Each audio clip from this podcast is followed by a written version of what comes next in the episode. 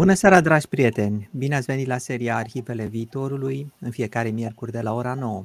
Uh, suntem aici împreună cu Ciprian Mihali, profesor de filozofie la Universitatea Babeș-Bolyai. Ciprian, ne auzim? Ne auzim, desigur. Bună seara!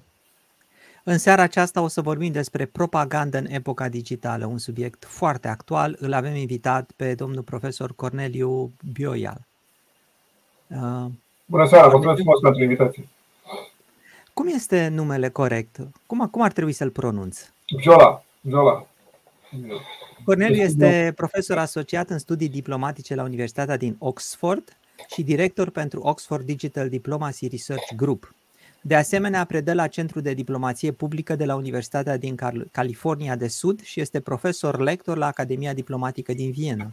A publicat pe larg pe teme legate de impactul tehnologiei digitale asupra diplomației, cu un accent recet pe diplomația publică, negocierile internaționale și metodele de combatere a propagandei digitale. Recentul său volum, coeditat, Diplomația digitală și organizațiile internaționale, autonomie, legitimitate și contestare, analizează ramificațiile mai largi ale tehnologiilor digitale privind dinamica internă, politicile multiculturale și angajamentele strategice ale organizațiilor internaționale. A fost invitat să țină prelegeri sau să desfășoare sesiuni de instruire pentru ministerele afacerilor externe și academiile diplomatice din diverse țări, precum și pentru organizații internaționale. Așa cum uh, v-am obișnuit, o să îl las pe Ciprian uh, la început să ne introducă puțin în acest subiect uh, propagandă în epoca digitală. Desigur, o fac cu mare plăcere. O facem însă într-un moment foarte dificil pentru Europa și pentru lumea întreagă iar uh, felul în care am ales noi să ne decorăm fundalul uh, acestei emisiuni este un gest uh, mic, dar un gest simbolic de poziționare în raport cu evenimentele tragice care se întâmplă alături de noi. Am ales această temă și mă bucur foarte mult că o putem dezvolta astăzi împreună cu poate unul dintre cei mai buni specialiști la nivel internațional în chestiunea propagandei digitale, a diplomației digitale și a propagandei digitale. Corneliu Biola lucrează la Universitatea din Oxford uh, și uh, a scris împreună cu colaboratori uh, englezi și din străinătate și din mai multe alte țări o, o, o serie de studii și de lucrări pe teme legate de diplomația digitală. Ehm, vă imaginați că în calitatea pe care am avut-o de diplomat sunt sensibil la această temă și am fost interpelat eh, de la bun început de această alăturare, de ideea diplomației digitale, pe care am înțeles-o citind câteva doar până acum dintre textele pe care Corneliu le-a scris și care, vă spun eh, foarte drept, m-au, eh, m-au intrigat în sensul bun al termenului, m-au provocat, m-au interpelat, cum se spune, astfel încât mi se pare, mi s-a părut că ar fi foarte, foarte util să putem să îl avem pe Corneliu Biola invitat în emisiunea noastră. Am reușit asta, am reușit să-l convingem, știm că este foarte solicitat în această perioadă, îi mulțumim așadar pentru disponibilitate. Vorbim așadar despre propaganda digitală și despre diplomația digitală. Dinspre diplomația digitală înspre propaganda digitală, Uh, despre felul în care tehnologiile digitale, așa cum am văzut în mai multe emisiuni aici, au putut să uh, se ofere în această dublă dimensiune de uh, șansă, de libertate, de eliberare a cuvântului, de emancipare a expresiei, dar în același timp și de naștere, așa cum îi spune Corneliu într-un text al său, a cinismului public. Practic, asistăm de câțiva ani la această dezlănțuire a unor manifestări Um, uh, indezirabile ale uh, tehnologiei digitale care pun la încercare, după o expresie pe care o reiau tot dintr-o lucrare a lui Corneliu, pun la încercare reziliența discursului democratic. Practic, suntem astăzi într-un moment în care trebuie să decidem și trebuie să vedem dacă putem să opunem Uh, dezinformării, fake news-urilor, trollingului, teoriilor conspirației, tuturor acestor manifestări ale unui discurs alternativ, unui discurs mincinos, manipulatoriu, evident, dacă putem să, să, să opunem un discurs uh, robust, un discurs sănătos și uh, accurate, da, da, în care pot să fie salvate în primul rând valorile noastre. E o provocare, așadar, o provocare teribilă la adresa echilibrului, la adresa stabilității societăților noastre. E pe de o parte ceea ce uh, ne aduce uh, digitalul în termen de promovare, de notorietate, de popularizare a cauzelor bune și vedem în aceste zile cât de repede s-a putut organiza solidaritatea cu uh, poporul ucrainean greu încercat, dar în același timp este aceasta și o provocare în termenii manipulării, ai, în termenii subminării strategiilor politice și sociale. Sunt niște cifre, Corneliu va reveni probabil la ele, am fost uimit să aflu bunăoară că uh, vă dau doar această cifră, uh, mistificările și uh, fake news-urile din campania electorală din Statele Unite au atins un public de 8 ori mai numeros decât toate televiziunile la un loc. Ca să vedeți ce înseamnă aceste practici, aceste practici mediatice. Există apoi și cealaltă dimensiune asupra căreia sunt sigur că se va opri uh, Corneliu în ceea ce va spune. Este vorba despre dimensiunea uh, diplomatică propriu-zisă. În, aceste, în această perioadă am văzut săptămâna trecută cu uh, invitatul nostru, cu Vasile Popovici, am văzut așadar că diplomația a fost pusă și este pusă greu la încercare și că auzim vorbindu-se în aceste zile de reluarea negocierilor și mai departe. Diplomație digitală, propagandă digitală. Unde suntem astăzi? cu diplomația în lumea digitală, în ce fel putem uh, uh, canaliza sau uh, îndrepta propaganda digitală sau informarea în mediile digitale, astfel încât propaganda să nu devină un instrument de manipulare și de vulnerabilizare, mai ales a coeziunii sociale, a ecologiei media, a securității noastre în general. Vedem că până la urmă despre asta este vorba. Citind așadar studiile, unele dintre studiile lui Corneliu Biola, mi-am făcut o serie de întrebări, sper să am timp să le pun în timpul emisiunii. Oricum, îi mulțumesc încă o dată și îl întreb ce este diplomația digitală, ce este propaganda digitală și de ce este ea duală, care sunt provocările acestei propagande? Și probabil că va avea timp să ne spună ce este comunicarea strategică din punctul de vedere al actului diplomatic și al actului de comunicare, dar și ce este această teorie uh, formidabilă pe care Corneliu o tratează în una dintre lucrările sale, teoria uh, controlului reflexiv. Sunt lucruri uh, foarte interesante și cred că merită să le știm în această perioadă și de asemenea ceea ce am găsit extraordinar de util în, în textele lui Corneliu, soluții. Soluții sau măcar direcții de acțiune pentru a putea contracara această, uh, aceste provocări incredibile ale propagandei digitale. Îi dau cuvântul așadar, fără să mai întârziu, îi dau cuvântul lui Corneliu, mulțumindu-i încă o dată că este cu noi în seara asta. Uh, bună seara, uh, Ciprian, bună seara, Cristi. Mulțumesc foarte mult pentru invitație. V-am urmărit de departe așa puțin activitățile pe care le-ați făcut în spațiul public românesc și, cum spuneam într-un mesaj al meu, chiar felicit pentru că genul ăsta de activități pe care le faceți de educare, de, de, de uh, o audiență largă și o audiență tânără sunt, sunt, sunt cred că sunt, sunt foarte binevenite. Uh, un special în acest context în care uh, informația se vehiculează rapid uh, și e greu de, de, de, de înțeles ce se întâmplă uneori, creează o anumită confuzie. Uh, deja ai setat foarte bine deci, uh, ceea ce, ce, ce încercam în momentul de față să aduc în discuție. Și poate exact termenul de diplomație digitală și contextul în care am vorbit de um, uh, propagandă digitală ar trebui puțin mers în spate. Am ajuns uh, întâmplător în acest domeniu. Uh, ca toate chestiile bune în viață se întâmplă prin accident. Uh, mi-amintesc de un, de un eveniment care eram la Antwerp prin 2012 aveam o conferință pe diplomație clasică, da? deci vorbeam de negocieri, vorbeam de reprezentări Uh, și um, în pauza de la cafea uh, eram cu un coleg american care l-am întrebat uh, pe ce lucrează și mi-a povestit, doamne, lucrez ceva nou, ceva nou. Acum chestiile astea cu Facebook, cu Twitter, zic că, păi cum?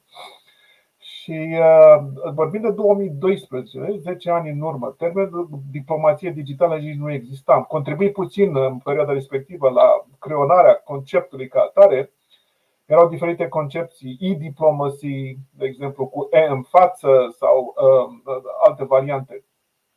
Și ce uh, vorbeam în pauza de cafea este că ministerele de externe cam prin 2012, unul era uh, unul care este uh, se află Cristi în momentul de față, ministerul de, de externe olandez, început să devină interesat de ce se întâmplă cu aceste de, de, de rețele de socializare și cum pot fi ele folosite ministerele de externe, în ce direcție.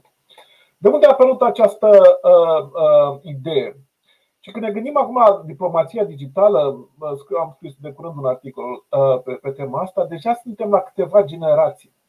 Intrăm în generația 4 de diplomație digitală. Deci care sunt aceste generații? Prima generație este cea uh, care vorbeam în 2012 uh, cu rețele de socializare în masă. Era Facebook-ul care s-a înființat în 2006, urmează Twitter-ul. Deci ministerele de externe, deci cele care erau, să zic eu așa, pionierii, dar nu în sensul românesc, ci în sensul american, deci cei care uh, încercau să deschidă drumul, erau Ministerul de Externe, Departamentul de Stat American, cel englez, deci care începuseră să își dezvolte capacitate, conturi pe Facebook, pe uh, YouTube, pe uh, și catalistul, întotdeauna când vorbesc de această revoluție digitală, catalistul întotdeauna era un eveniment, un eveniment puternic. Evenimentul puternic care le-a hotărât pe multe a fost uh, primăvara arabă. De ce primăvara arabă dintr-o dată? Deci chiar că, cum am spus, deci înainte de primăvara arabă, Departamentul de Stat sau Uh, Ministerul de Externe britanic uh, experimentau cu aceste rețele, dar nu era ceva masiv, nu era ceva. Erau câțiva care lucrau cu astfel de instrumente. Dar după primăvara arabă uh, au început să realizeze că ceva se întâmplă. Ce anume ce se întâmplă? Că ceea ce se întâmplă online are efecte offline. Uh, și această conexiune a devenit interesantă pentru uh, mulți. Deci, uh, dintr-o dată au zis, s-a conștientizat faptul că această activitate care se întâmplă prin societatea de socializare nu este chiar așa inofensivă, ci poate avea efecte destul de, de mari. Trebuie să ne amintim și contextul 2010-2011 era foarte optimist. Da? Primăvara arabă era despre dărâmarea regimurilor autoritare. Da? se presupunea că din momentul acela nu mai există dictaturi, rețele de socializare vor intra în declin. Știm ulterior că acest lucru nu s-a întâmplat, dar ăsta era uh, momentul 2010-2012 când încep în momentul respectiv multe ministere să adopte și să uh, instituționalizeze. Instituționalizeze în sensul că se fac cursuri de pregătire, se stabilesc departamente, se alocă bani, deci devine treabă serioasă. Ehm, până în 2018, de exemplu, cam 98% din guverne din eh, ale lumii, din cele ONU, ehm, au dezvoltat capacitate pe Facebook, pe Twitter, pe Instagram. Deci eh, a fost o promovare rapidă. Spun rapidă pentru că știe și eh, Ciprian, diplomația este lentă. Diplomația ca instituție, nu-i place schimbarea. Și e un motiv întemeiat să nu-i placă schimbarea. Că schimbările în diplomație sunt lente, incrementale. E un motiv bun să fie incremental în general, pentru că vei să vezi dacă este doar un, un moft, o chestie care se întâmplă sau e ceva solid.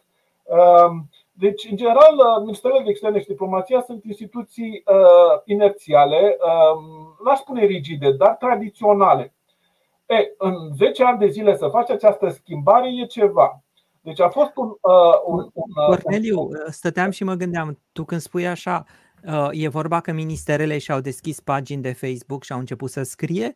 Sau este și altceva, de exemplu, ministerele îl sună, sună pe Mark Zuckerberg să schimbe, să schimbe algoritmul? Asta a devenit mai târziu, a, a intervenit mai târziu.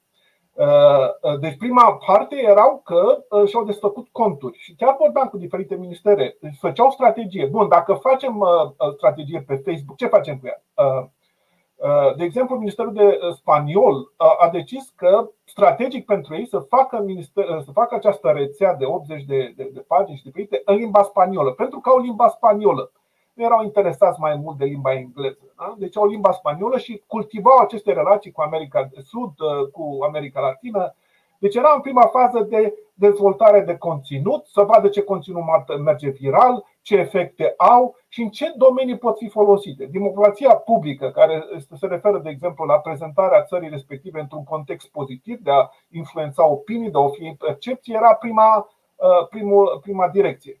Ulterior au devenit chestii de comunicare de criză, cum s-a întâmplat, de exemplu, prin 2015 cu atacurile teroriste din Europa, mulți au, uh, pe lângă diplomația publică, au dezvoltat capacitatea să folosească Twitter-ul, să folosească Facebook-ul pentru a interacționa cu naționalii lor, da? în timp de criză, ca să-i anunce ce se întâmplă un, uh, un, uh, un atac terorist, dar și uh, uh, dezastre naturale, cum s-a întâmplat cu tremurul din Nepal sau în, în, în, în Italia. Deci a, a evoluat. Dar în 2015 se întâmplă altceva. Partea pozitivă, ce spuneam de optimism după, arab, ă, ă, ă, după primăvara arabă, se cam estompează pentru că avem Brexit-ul, avem alegerile din America și avem Crimea. Dintr-o dată apare The Dark Side, apare partea întunecată. Ce înseamnă partea întunecată? Înseamnă că acea idee pe care Zuckerberg o avea, domnule, ne conectăm pe Facebook, să avem o conversație plăcută cum avem în seara asta, da? să stabilim relații, să avansăm idei, să colaborăm. Da? Deci asta e partea pozitivă. Partea negativă, nu, ne întâlnim pe Facebook să promovăm dezinformare, să atacăm pe X sau pe Y, să uh, rostogolim tot felul de narațiuni care să provoace uh, instabilitate social, politică în țara respectivă. Asta e dark side-ul. Și uh, uh, lumea a început să trezească. Asta e faza generația a doua. Ce spun de generația a doua? Pentru că dacă în prima fază uh, creai unități care, ce spuneam mai devreme, încercau să promoveze, să discute, să aibă um, diplomație publică ceilalți, în faza a doua se stabilesc unități de stra- uh, comunitare strategică. Chiar am colaborat la înființarea unora.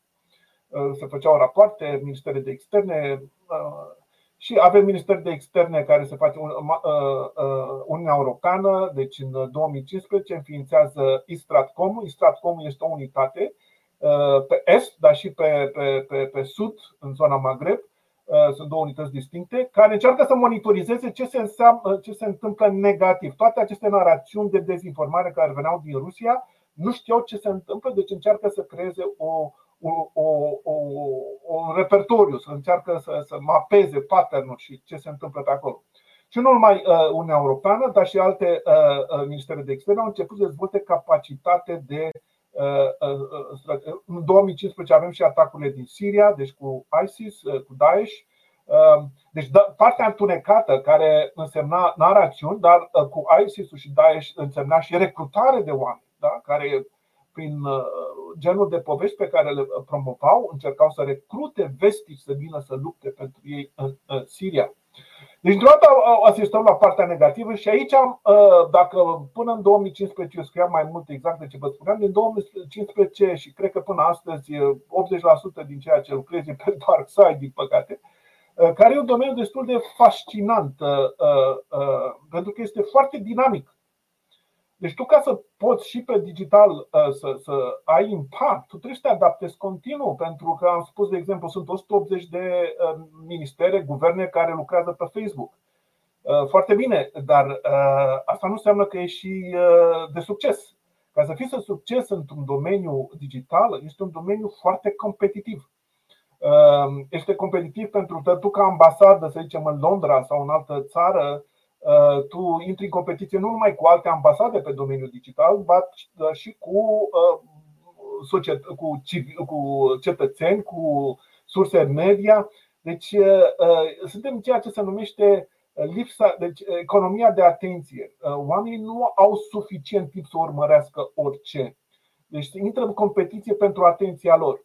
Și atunci apar chestii noi. Ce apar chestii noi? Apare, uh, ce spuneam mai de mult uh, într-un anumit context, trecerea de la uh, Gutenberg la Zuckerberg. Ce înseamnă asta? Trecerea de la text la vizual. Deci am trăit cu toții și am crescut și am, ne-am dezvoltat într-un mediu textual, nu? Citim cărți principal, asta făceam, așa absorbim cunoaștere, teorii, idei, asta așa se transmit, nu? De la, de la Gutenberg încoace. Uh, problema în momentul actual este că e prea multă informație. creierul nostru a rămas la fel, capacitatea asta cognitivă de a absorbi informația e mică. Și unul din chestiile euristice, unul din elementele care ne ajută este vizualul. Vizualul a devenit foarte important în momentul de față. Vorbim de clipuri scurte, vorbim de imagini încărcate Uh, care să prezinte informația uh, compactă pentru tine ca să poți să o absorbi. Deci o altă tranziție, deci o primă tranziție care vine cu digital este această tranziție de la text la vizual. Nu este completă, normal, dar vizual a devenit dată foarte important. Um, și aici e o dexteritate um, uh, foarte interesantă și care a fost accentuată, apropo, de perioada pandemică, care putem vorbi puțin mai încolo. Deci vizualul este un element. Ce mai apare? Rolul emoțiilor. Emoțiilor devin uh, colosale. Uh, uh, pentru ca să poți să navighezi în uh, oceanul ăsta informațional, să atragi atenția, trebuie să frăimuiești, să încadrezi mesajul tău în emoții. Uh, știm, sunt diferite emoții, unele mai pozitive, unele mai negative. Avem studii făcute și care arată de fapt că mediul digital, uh, surpriză, surpriză, uh, cele care circulă cel mai rapid sunt emoțiile negative. Cât de rapid? De șase ori. De șase ori mai rapid decât o știre pozitivă. Ehm, în special uh, anger, uh, supărarea și mânia. Deci uh, oamenii sunt provocați, imediat o imagine cu un context negativ și de mânie atrage atenția Uh, uh, capacitatea de a procesa astfel de informații este destul de, de, de mică. Am văzut tot uh, ce se întâmplă și pe WhatsApp și în timpul pandemiei cu propaganda și dezinformarea care a funcționat. Deci, astea sunt două elemente uh, esențiale care au permis sau au, amplificat propaganda digitală extraordinar. Trecerea spre vizual uh, și trecerea spre, spre emoții. Uh, Corneliu, suntem... stăteam acum și mă gândeam. Uh, E o surpriză oarecum pentru noi, că nici eu nu mă așteptam. Au existat oare studii dinainte care să prevină, să ne spună, mă, oameni buni, uite, o să mergem în platforma asta unde o să fie foarte multe știri negative și fiecare o să vrea să urle, fiecare parte încă sunt emoții negative și așa mai departe. A existat cineva să ne prevină sau să ne spună înainte? E o surpriză? Uh, Ciprian, uh, știi care era motoul lui Zuckerberg în, în 2000, uh, până în 2010? Uh, move fast and break things. Ăsta era motul chestii digitale. Că lumea e încremenită, e înțepenită, avem nevoie de disrupere, de disruption, de dezghețare și nu stăm să noi move fast, mergem repede, spargem treburi, vedem ce iese. Și a funcționat, nu? S-a mutat foarte fast, deci la un moment dat când vorbeam de, de, de telefonul, telefonul tradițional, ăla cu, cu rotator, ăla a, a durat cam 75 de ani până ajunge la 100 de milioane de users, de oameni care să-l folosească. E, cifra aia de 100 de milioane, Facebook-ul a atins-o cam în, în, într-un an sau doi ani. La un moment dat, când au apărut alte tehnologii, TikTok-ul cred că a durat o lună de zile până a făcut 100 de milioane. Deci, și asta este o caracteristică importantă a epocii digitale. Viteză, viteză, viteză. E o problemă și pentru noi. Și cred că multe din problemele pe care le vedem în momentul de față legate cu această viteză. Transformarea este foarte rapidă și creează disrupere în relațiile sociale, creează disrupere în, în modul în care aceste relații economice sau modul în și oamenii sunt confuzați. Da? Când un mesaj vine ulterior, vrem stabilitate, vrem puțină liniște, în fine o treabă din asta, gen MAGA, să zic eu, începe să rezoneze într-un anumit mod. Dar astea sunt două, cred că ce vorbeam. Și mai e un al treilea element pe care l-aș aduce în discuție în cazul propagandei și că devine important. Acum fac studii, de exemplu, pe, pe Metaverse. Ajungem mai, mai târziu la Metaverse. Dar um, Uh, este vorba de algoritmi. Uh, deci, imaginea când suntem pe Facebook și pe Twitter și pe Instagram este că sunt eu cu Cristian și cu Ciprian și vorbim și totul e ok.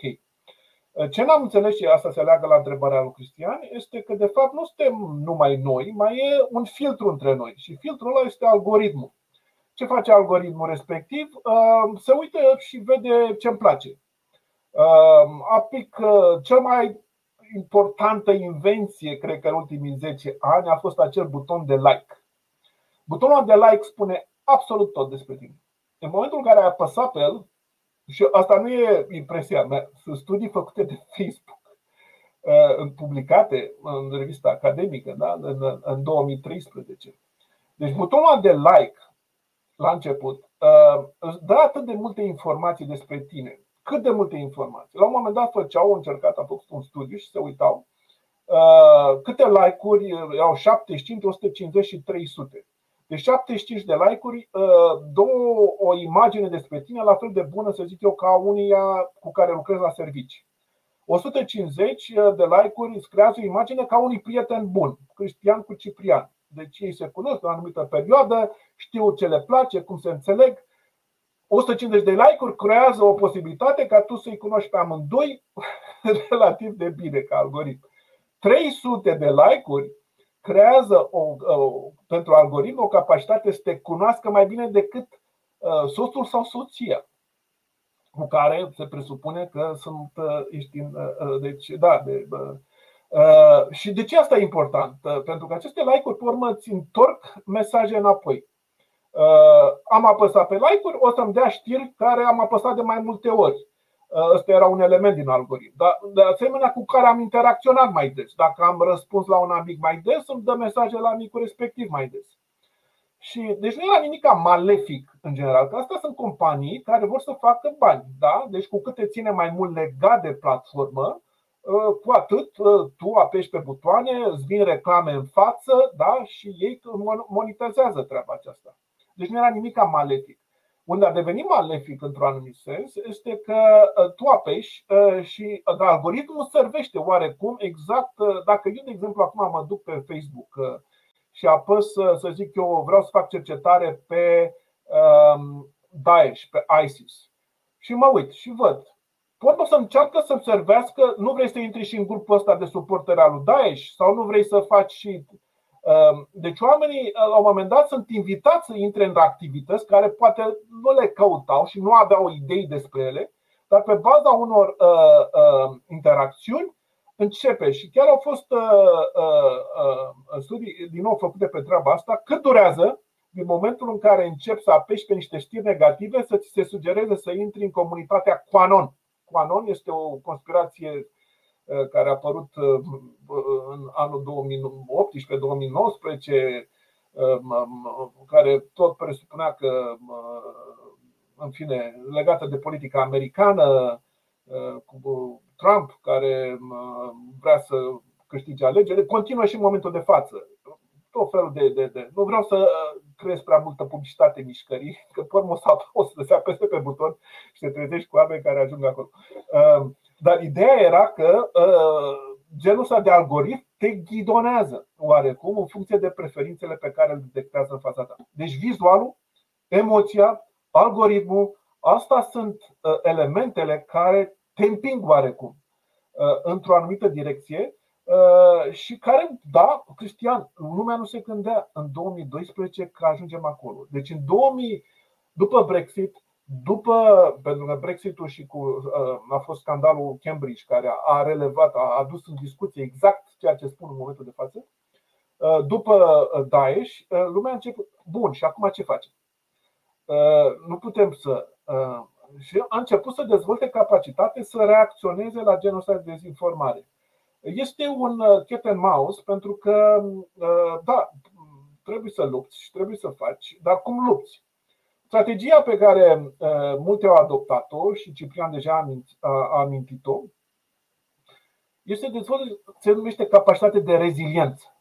Bun, să cum adică capacitate de reziliență? Ce e Capacitatea de reziliență zice, noi nu putem să fugim după fiecare narațiune din asta conspiraționistă și să atacăm pe fiecare și să spunem, domne, asta e o tâmpenie, nu credeți, nu aveți, sau sursa respectivă. Tu ce trebuie să faci este să dezvolți capacitatea ca societatea, să individul, să oarecum să înțeleagă că e în alt mediu și să fie mai vigilent, să, să fie mai critic de ceea ce absorb, absorbe. Că nu tot, cum spune, să spune, nu tot ce zboară se mănâncă. Deci nu toate mesajele astea. Și cum faci reziliență? Deci o parte din reziliență, de exemplu, au încercat să uh, vorbească cu jurnaliști, să facă training pentru de ce jurnaliști? Pentru că jurnaliștii într-o competiție acum pentru clicuri uh, i-au pierdut, apropo, uh, o piață mare din fondurile astea de reclamă, s-au mutat de, pe la, de la ziare, s-au mutat pe Facebook. Cam 60% din banii care mergeau înainte pentru ziare, acum, deci media tradițională, s-a mutat pe Facebook. Deci acum sunt jurnaliști într-o competiție enormă să vină cu ceva care e și mai strident, cât mai senzațional, cât mai uh, aiurea și uh, uneori promovează, nu toți jurnaliștii, evident, deci nu vorbesc de acestea, dar tabloidele mai în, în special, deci nu au niciun fel de reticență. Încearcă să spun, nu mai uh, reproduceți tot ce vedeți pe pentru că asta poate să aibă uh, un anumit impact.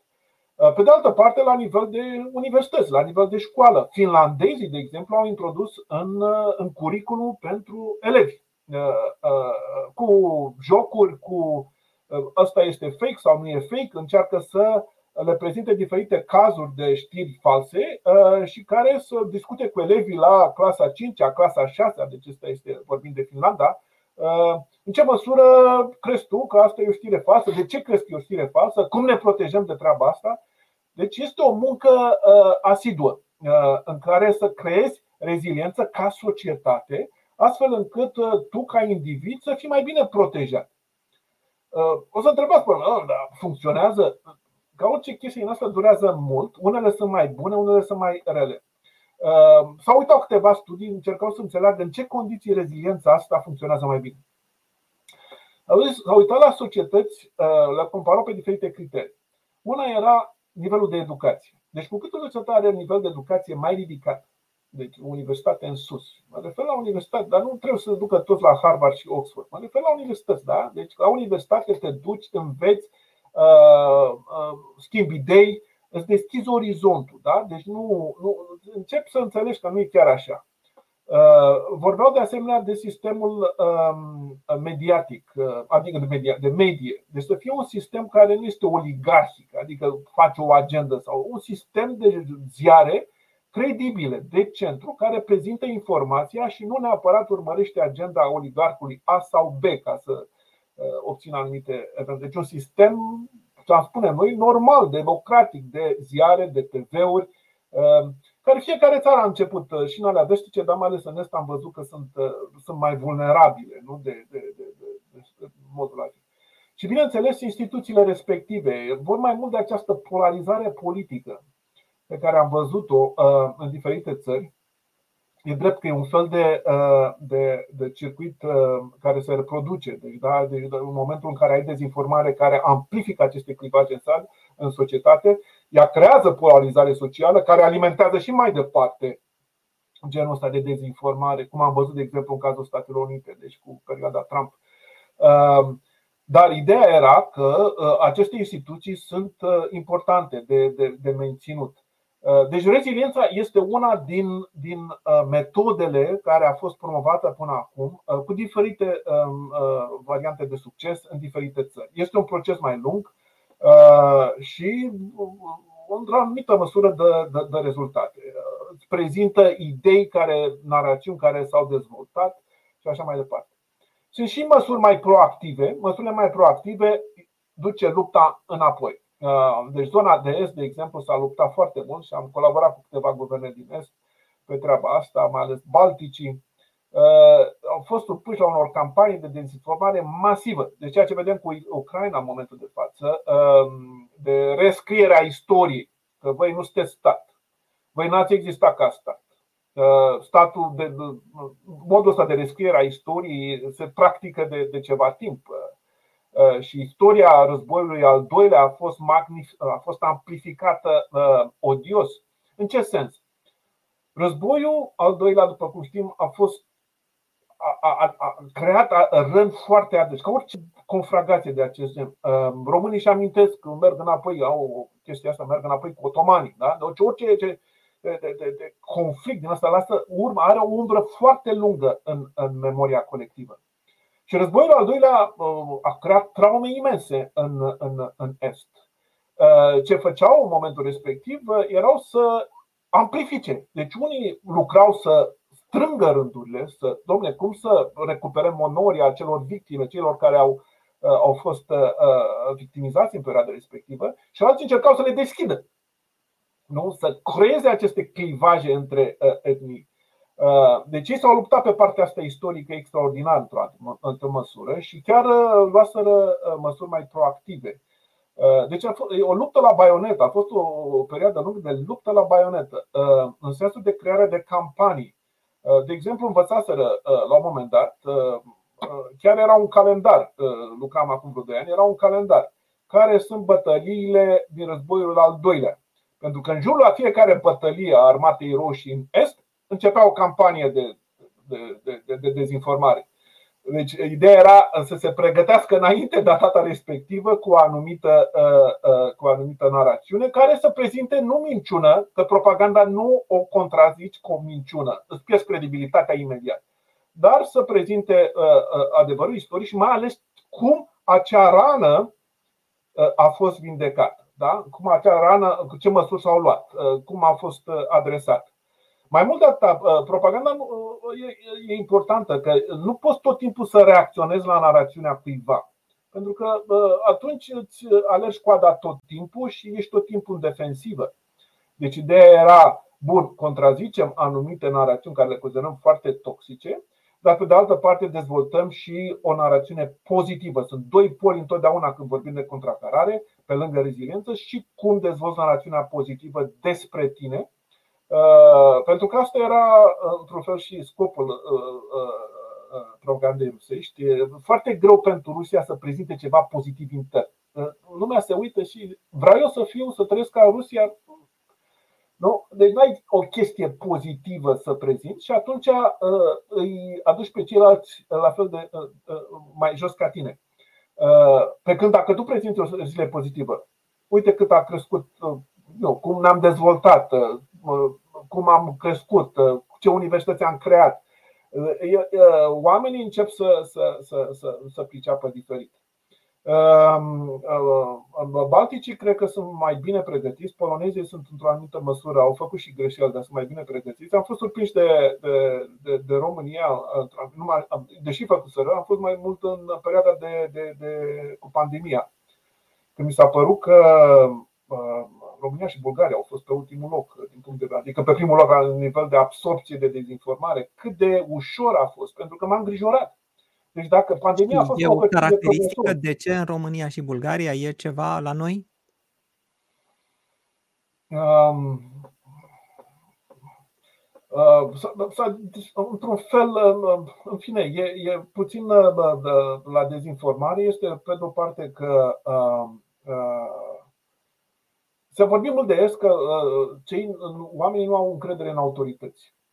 Uh, chestie rămasă din perioada comunistă, în fine, statul este văzut ca inamic, nu neapărat ca inamic, cineva care nu ți-e prieten, să spunem așa.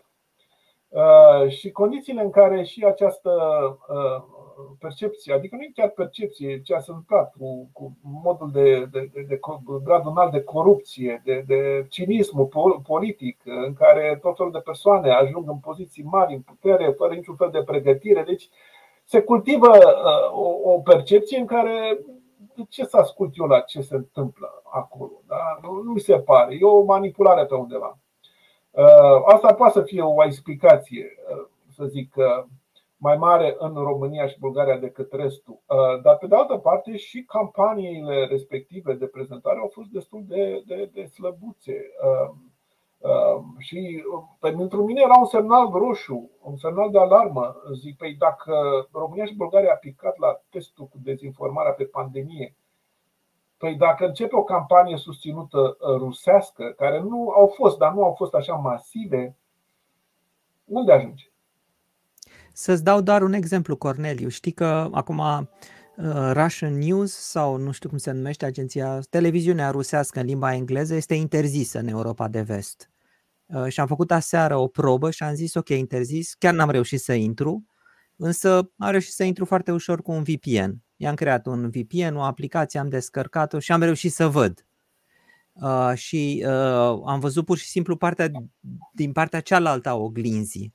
Uh, și ce, apropo la ce spuneai tu, ce m-a deranjat foarte mult erau acele incidente care au fost și s-au întâmplat după destrămarea Uniunii Sovietice, când au fost câteva conflicte între ucrainieni și ruși, dar care erau explodate. Deci, pur și simplu, se ia un astfel de mic incident, se pune o lupă și se face o chestie mare de tot, ca și cum, cum să zic eu, e, aici este o problemă uriașă. Și uh, este bine făcută pentru că este făcută de sus în jos, adică un guvern vine și pregătește și aranjează toate lucrurile și face niște filmări, uh, cum să zic eu, uh, cu tot, tot ce are la dispoziție. Da, aici, Corneliu, vreau să adaug numai că am văzut că în, în unele dintre textele voastre, în cercetările tale și ale celor cu care ai lucrat, Uh, apare uh, această preocupare pentru felul în care se construiește, apropo de ce spune Cristi, uh, felul în care se construiește o, o narațiune de felul acesta, nu? în care avem efectele acestea de mărire, de selecție, de, de, de, de utilizare foarte selectivă a elementelor, de, de, de creare de înlănțuiri false, de argumente din frânturi, Uh, apoi e foarte mult exploatat, așa cum ai spus, emoția uh, și tu ai spus-o foarte bine într-un text al tău sau uh, cineva din volumul pe care l-ai coordonat despre estetica narațiunilor. Că există o dimensiune estetică pe care de multe ori o ignorăm. Eu sau Cristi suntem două persoane ultra-raționale și credem, suntem de multe ori convinși că forța argumentului este suficientă pentru a convinge pe cineva de justeția cauzelor pe care le apărăm, când de fapt de multe ori dimensiunea estetică reușește să copleșească, nu așa, conținutul propriu-zis și din cauza asta atunci avem această deformare și această deturnare și crearea acestor mitologii, pentru că e un travaliu mitologic incredibil, nu? Um, absolut și um, um, chiar așa, ca ideea, oarecum să mă gândeam că poate ar fi bune niște exemple uh, să prezint de asemenea, exact pe linia care a sugerat și să șeruiesc uh, ceva care um, am aici. Um, ia să văd. Um, uh, uh, ok, deci asta. Uh, Ok. Uh, și acum ar trebui uh, câteva exemple care poate ar fi interesante. Nu știu dacă le vedeți. Uh, Noi vedem ecranul. Ai ceva cu troll, pro-Russia trolling. Da, da, da. da. Deci uh, uh, vreau să spun uh, pe, pe treaba asta um, că um, deci dacă mă duc înapoi că am, am două ecrane și de obicei închid unul exact ca să n-am surprize, dar um, o să-l folosesc așa. Um, um, um, care, cam care sunt tehnicile? Deci inițial când a început toată această nebunie cu digital propaganda, știm cu toții apăruseră trolii. Trolii ce sunt? Sunt niște persoane care uh, sunt angajate. Deci era o fabrică în set, deci o fabrică de troll, dar era o fabrică, era o instituție în care oamenii lucrau ca la office. Te duci la office la 9 și pleci la 5 după amiaza, în care asta era jobul tău. Aveai de postat 10 posturi pe zi pe Twitter, pe Facebook sau comentarii în limba engleză cu un anumit conținut. Da? Deci ăștia erau troli, dar scopul lor nu era diseminare. De-aia vorbeam uh, surpriza din 2002. Uh, scopul lor era să provoci, să creeze acea uh, anxietate, să, uh, emoții negative. Deci nu control niciodată o chestie pozitivă.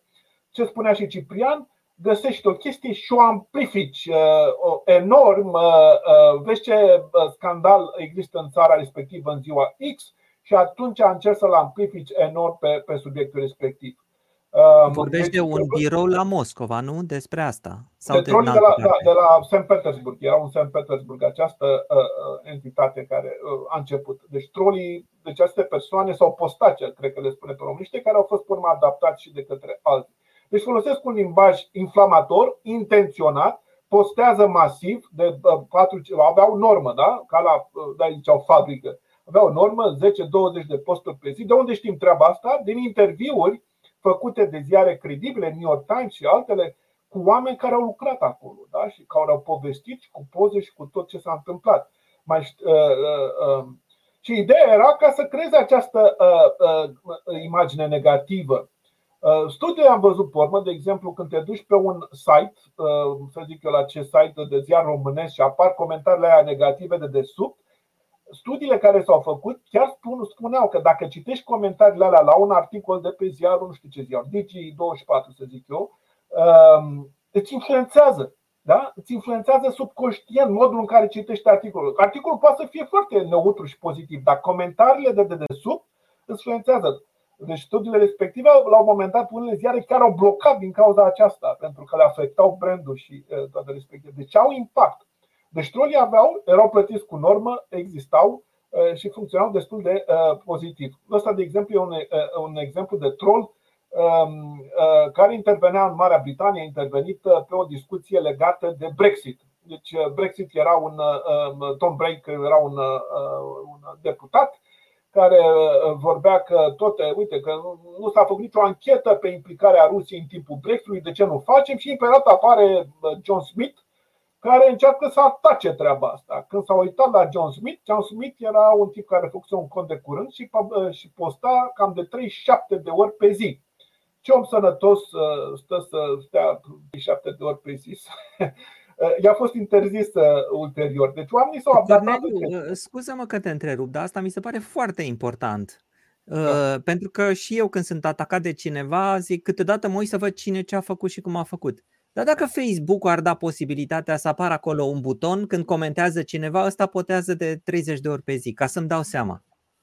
Uh, uh, da, ai un buton care poți să raportezi abuz uh, și da, problema este că durează foarte mult și era un alt studiu în care spuneau că chestiile astea care sunt raportate ca abuz, 90% nu au capacitatea să reacționeze la ele.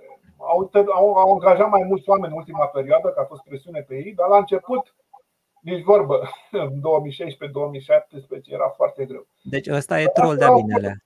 Era o problemă. De câte ori postezi? Acum, de exemplu, sunt câteva instrumente, eu le folosesc pentru Twitter, în care îți dau un fel de. sunt integrate. Deci e o extensie Chrome care o downloadezi. Uh, botometer, de exemplu, dacă te duci pe botometer, îți spune cam care sunt posibilitatea ca la să fie bot. Și sunt câteva criterii care, sunt câteva criterii care uh, tu poți să verifici în continuare, dar Botometer este unul din ele și care eu îl integrez în contul meu de Twitter și îmi dă imediat uh, o idee. Um, ăsta e organic, adică un om care vorbește sau e cineva care uh, uh, merge mai departe. Depinde. Um, dar au fost reacții. Anonimitatea e una din avantaje, este dezavantajele pe care le vedem în momentul de față. Scuză-mă că te, că, te, că te întrerup, că iarăși mi se pare important pentru cei care ne urmăresc. Sunt ceva instrumente digitale, Adon de la Chrome sau altceva, ce crezi tu că ar fi util să știm să le folosim? Um, um, da, ce să zic, um, mă uit aici, că nu le pregătisem eu pentru asta, dar unde să le Uh, nu e ceva, să... știi ceva, uh, după aceea, după întâlnire, uh, îmi trimiți mie toate chestiile și le pun în descrierea videoului. Uh, Știi? Uh, da. Uh, putem okay. recupera și le putem folosi pe urmă de acolo, da. Da, okay. da, da. Le pun eu în descriere. O să revin eu la tine. Ok. Um, um, sunt câteva, poate mă, mă revin ulterior și uh, uh, să mă întorc înapoi unde eram la stream. Ok. Pe ecran tot, deci a rămas uh, I am John Smith. Nu? Da, asta este pe ecran. Suntem da. cu John Smith încă. Deci, una este armata de troli. Deci aici e foarte important, pentru că, urmă, de ce armata de troli? Creează așa o impresie că lumea e foarte supărată, are ceva cu tine. Nu neapărat. Deci e o direcție care s-a, s-a, s-a, s-a, s-a, s-a, a fost dată da? și cu fabrici de postaci. O a doua uh, inovație pe care a fost depistată este crearea de um, Uh, crearea de uh, rețele, de bot. Deci una e când ai uh, factori umani, indivizi, care lucrează acolo dimineața până seara, dar dacă tu ești Rusia și faci o campanie din asta globală, s-ar putea să nu te ajungă. Și intervine problema de bots. Bots sunt niște uh, coduri de computer uh, care funcționează automat. Da? Funcționează automat. Deci, ca un fel de oameni, cum arată acest lucru, în loc de unul, ai o rețea care controlează vreo 30 de boturi pe Twitter, pe Facebook. Era o inovare, mai ales în 2016-2015. Ca să vă dau un exemplu aici. Astea erau Twitter bot. Ce face un Twitter bot? Deci are un Twitter bot, e un cod uh, clar în care vine cu niște date tehnice care se integrează în aplicația ta și pe botul respectiv tu puteai să ai vreo 4-5 uh, boturi, spuneai așa. Deci pe botul ăsta se numește cutare și nu știu ce și dacă apare o reacție, tu trebuie, să exemplu, la fiecare om uh, care te urmărește îi trimiți un anumit mesaj. Sau dacă Ehm, apare o reacție de la Barack Obama, tu scrii anumit lucru. Da? Dacă apare, să zicem, un hashtag Green Energy, tu imediat trimiți automat mesajul respectiv.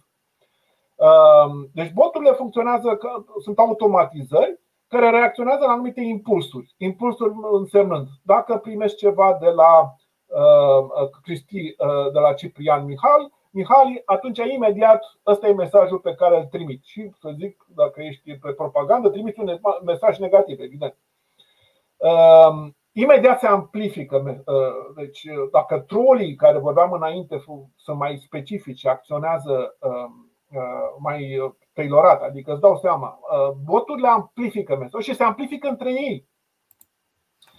Se creează ceea ce se numește astroturfing ce e astroturfing-ul ăsta? Astroturfing este o, o, un fenomen în care ceva pare mai mare decât e. Da? Și se pare că sunt. Lupa, lupa de care vorbește Cristian Presură.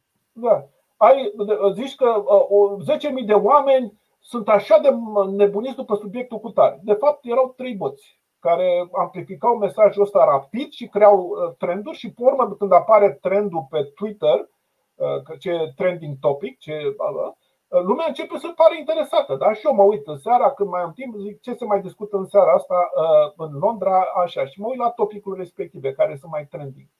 Uh, e Dar, posibil uh, să folosești și boții ăștia ca să aduci pe cineva în față, cineva care nu prea ai cunoscut, faci bot să-i dea like-uri, să-l dea share, să nu știu ce și după aceea să apară la cu sute de mii de vizualizări. S-a făcut, sunt, sunt campanii. Uh, sunt uneori rezervat, s-au publicat, uh, sunt uneori rezervat pentru că genul ăsta când vorbește despre dezinformare are un efect dublu. Uneori are de reziliență, lumea să devină mai pregătită. De altă parte, nici nu vreau să învăț lumea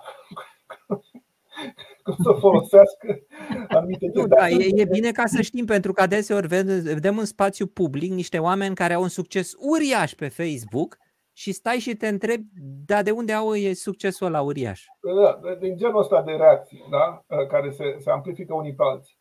Uh, a fost un scandal, de exemplu, un studiu care s-a publicat cu uh, uh, în Corea de Sud. În Corea de Sud, de exemplu, um, acest lucru s-a a avut loc înainte de alegeri,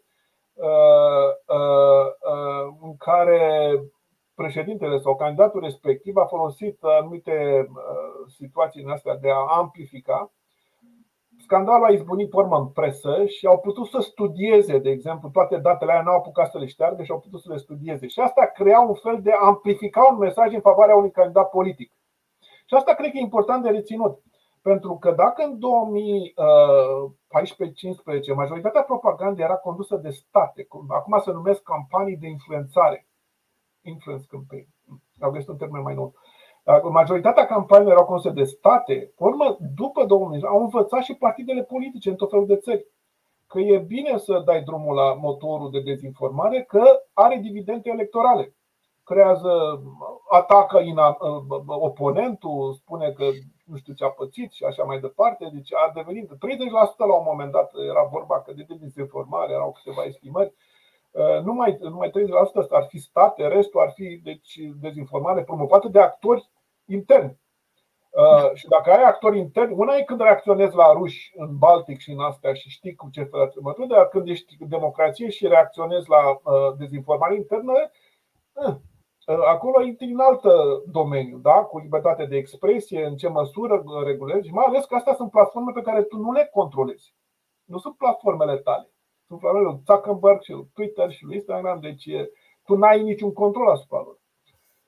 Dar aia spuneam, astroturfing-ul, deci când ai troll și cu botnet, dai drumul la uh, astroturfing. A fost un caz, de exemplu, cu Israel, Ministerul de Externe Israel, am avut un schimb interesant și povestea o campanie pe care au făcut-o la Paris în 2016. Deci ei făcuseră o chestie în care vorbeau de Tel Aviv pe, pe Sena, pe Sena. Deci un fel de campania asta digitală, uite Sena, uite Tel Aviv, hai să facem o campanie pozitivă, să Parisul să învețe ceva despre Tel Aviv în timpul verii și, și au făcut treaba asta și tot mergea ok. Și la un moment dat, peste vreo două, cu vreo două săptămâni înainte de eveniment, că ei organizaseră deci campanie online și până câteva standuri acolo în Paris, pe marginea Senec. Și cu vreo două săptămâni au început tot felul de chestii să apară în presa franceză. Mai întâi pe la radio, pe urmă în ziare, că ia uite Israelul care omoară și distruge și face și drege. Și nici se întreabă de unde apare chestia asta, de unde dintr-o dată apare nebunia asta. Și a descoperit un profesor belgian, era un adolescent de 17 ani, un algoritm care repeta anumite mesaje, un adolescent legat de, de Palestina, care repeta anumite mesaje automat și care tăguia, tăguia adică se lega de anumite ziare. Și la un moment dat a creat acea vâlvă despre un subiect, lumea, domnule, ce se întâmplă? Ia uite, ia uite, vin israelieni în Paris, vai, nu se poate. Și au început să aibă talk show-uri, la un moment dat a ajuns așa de mare că primarul Parisului s-a speriat și ce părea inofensiv un eveniment cu trei standuri și o chestie asta culturală, au trebuit să angajeze polițiști. Domnule, trebuie să aduce că ia uite, sunt 5.000 de oameni supărați sau nu știu câți oameni supărați. E bine că fiind astroturfing, la sfârșit nu a venit nimeni la meetingul respectiv după ce s-a anunțat că o să dărâme Parisul. Dar vâlva negativă în presă și în ziare deja se crease. Astroturfing, în sensul ăsta de amplificarea unui mesaj artificial fără nicio bază. Deci ăsta, era unul, ăsta ar fi unul din elemente de botnet. Ce mai vreau să spun, dacă mă întorc puțin la site-ul meu,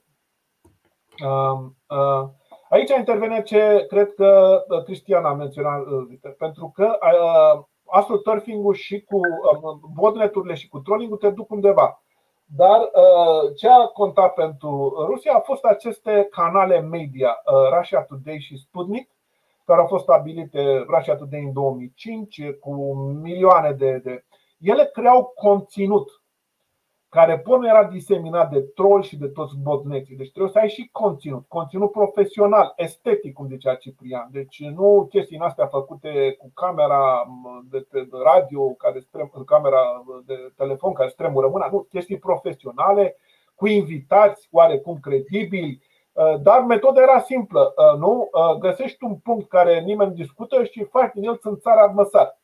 Și îl bați acolo pe țara armăsar, de, lumea discută despre altceva, să zică de climate change. Nu, tu din climate change, de uh, schimbare climatică, o să discuți că de ce guvernul n-a dat bani să, uh, știu eu, să facă ceva legat de pădurea din. A, de ce austriecii taie, taie pădurea? Când noi avem probleme cu climate change și dai cu austriecii care taie pădurea până uh, nu te mai oprești. Da? Deci în sensul ăsta. Până de sufoci subiectul, practic. Nu până sufoci subiectul. Da. Subiectul nu înseamnă că nu e, că e fals sau că nu e interesant, dar uh, sufocă exact cum ai zis Ciprian, sufocă toată discuția cealaltă.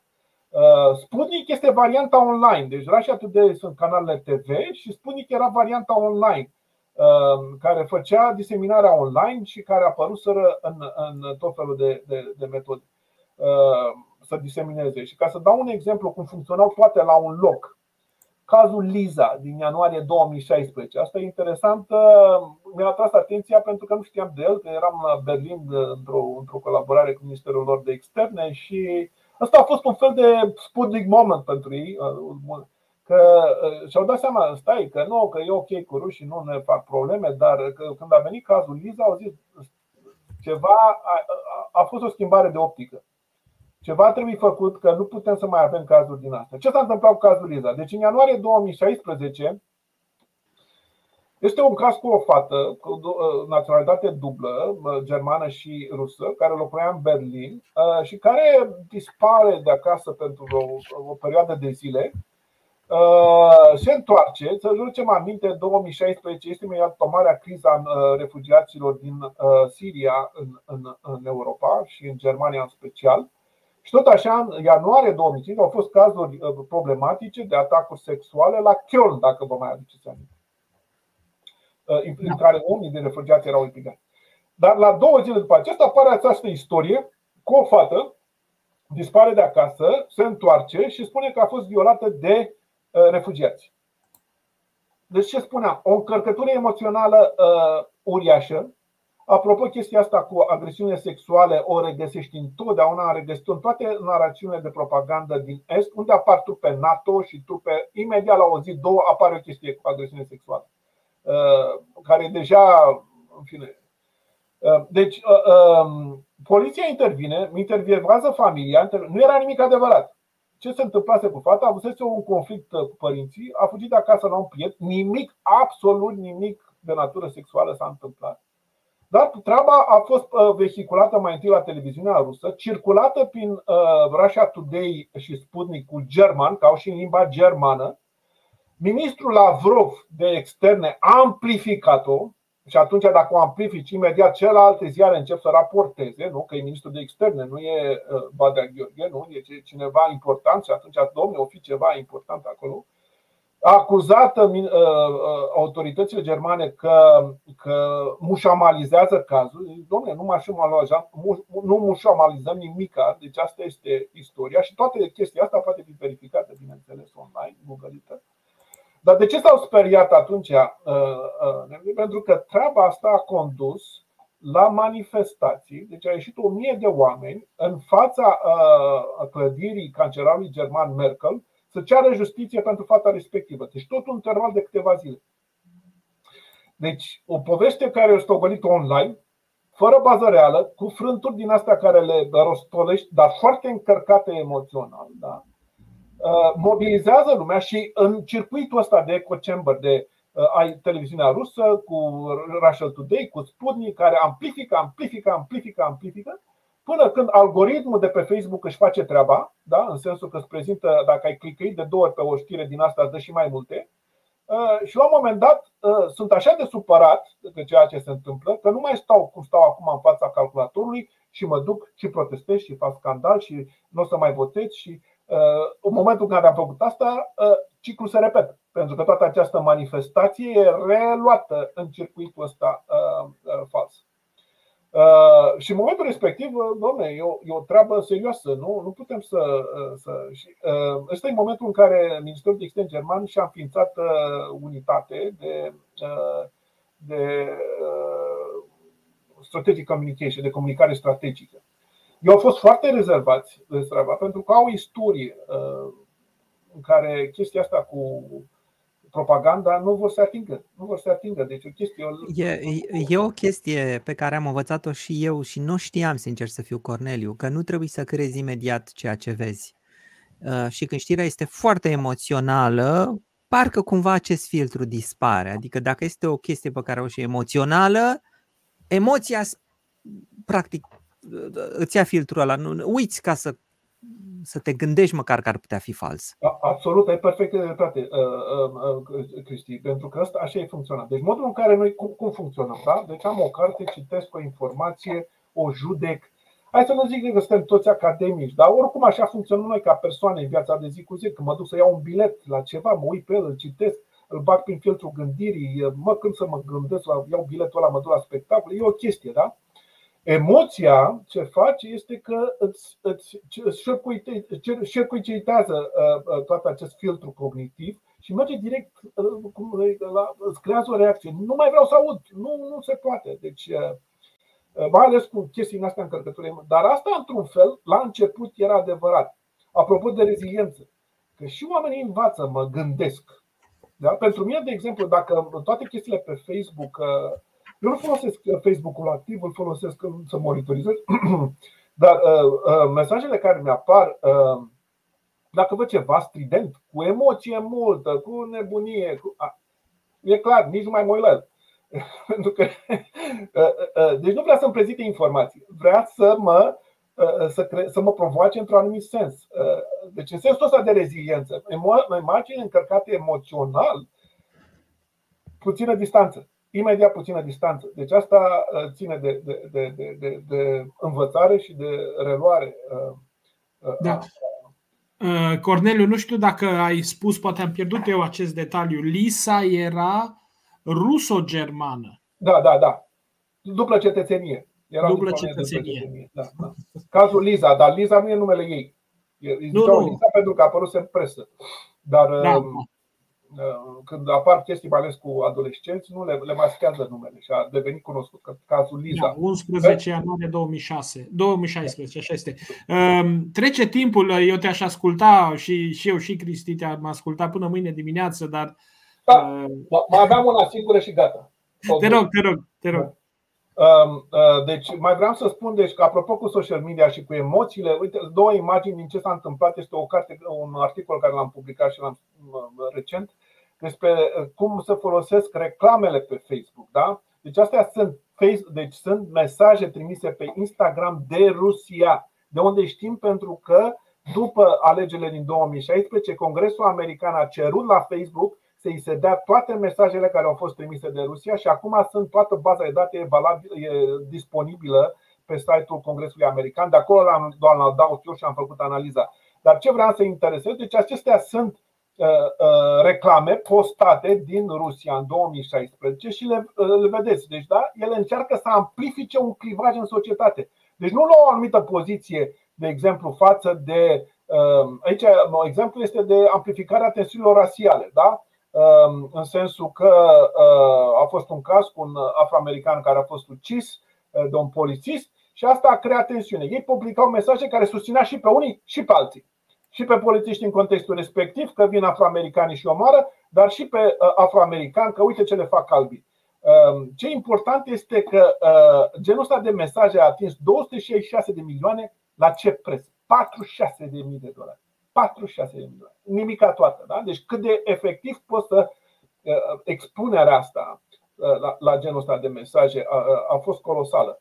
Um, creare de mesaje. Și eu am văzut într-o anumită măsură cum polarizarea asta s-a adâncit. În 2020, în alegerile în 2020, a devenit mai dificil să faci astfel de reclame uh, din punct de vedere uh, ca să le poți să creezi și să le postezi în, în, în Statele Unite. Și ultimul element, pentru că ăsta e mai de actualitate, uh, spune chestiunea de adaptare. Faptul că acum e mult mai dificil dacă ești din Rusia să postezi reclame în Statele Unite, faptul că lumea a învățat să reacționeze la chestii emoționale, a venit mai complicat și noua inovație care s-a remarcat, cred că de un an, este crearea de fake uh, news portals, adică de ziare false. Da? Deci în loc de, să zic eu, Guardian, îți apare un R la sfârșit sau o treabă sau un dublu A. Deci sunt mai multe care au apărut în momentul de față. Interesant că unele sunt uh, localizate fie în Crimea, deci când uh, au făcut un studiu, fie în Transnistria. Deci și astea sunt uh, uh, uh, știri, de, uh, știri nu, nu știri false, uh, portaluri false, da? deci ca și când ar fi Digi24 sau mai știu ce uh, uh, ziar din România, uh, care să prezinte, îl prezintă credibil cu știri, are toată uh, chestiunea acolo. Uh, omul le citește și zice, oh, fi ceva, uite că sunt jurnaliști, dar nu sunt. Uh, într-un caz ăsta, uh, cel care se numește Peace Data, a fost un caz în care ei au invitat jurnaliști uh, străini să scrie pentru ei, le plăteau cam 70 de dolari, dar ei nu știau pentru cine lucrează. Deci asta a fost un fel de nouă adaptare la faptul că e mult mai greu acum să crești ceea ce am vorbit mai devreme, genul ăla de, de campanii plătite și așa mai departe. Ce am observat în ultimele două zile, că Până la urmă s-a decis să se uh, uh, și Russia Today și toate celelalte, sistemul ăsta de masiv de, de, de dezinformare uh, o să, o să fie eliminat.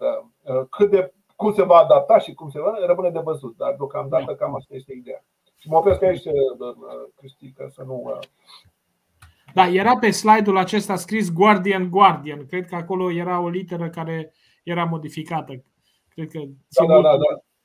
Uh, și cu treaba de mine și cu fake experts, când te duce la emisiune, îți dă pe cineva care zice că e super expert și că de fapt o cauți că nu găseai e o persoană care are credentials foarte, foarte dubiloase, deci e destul de da.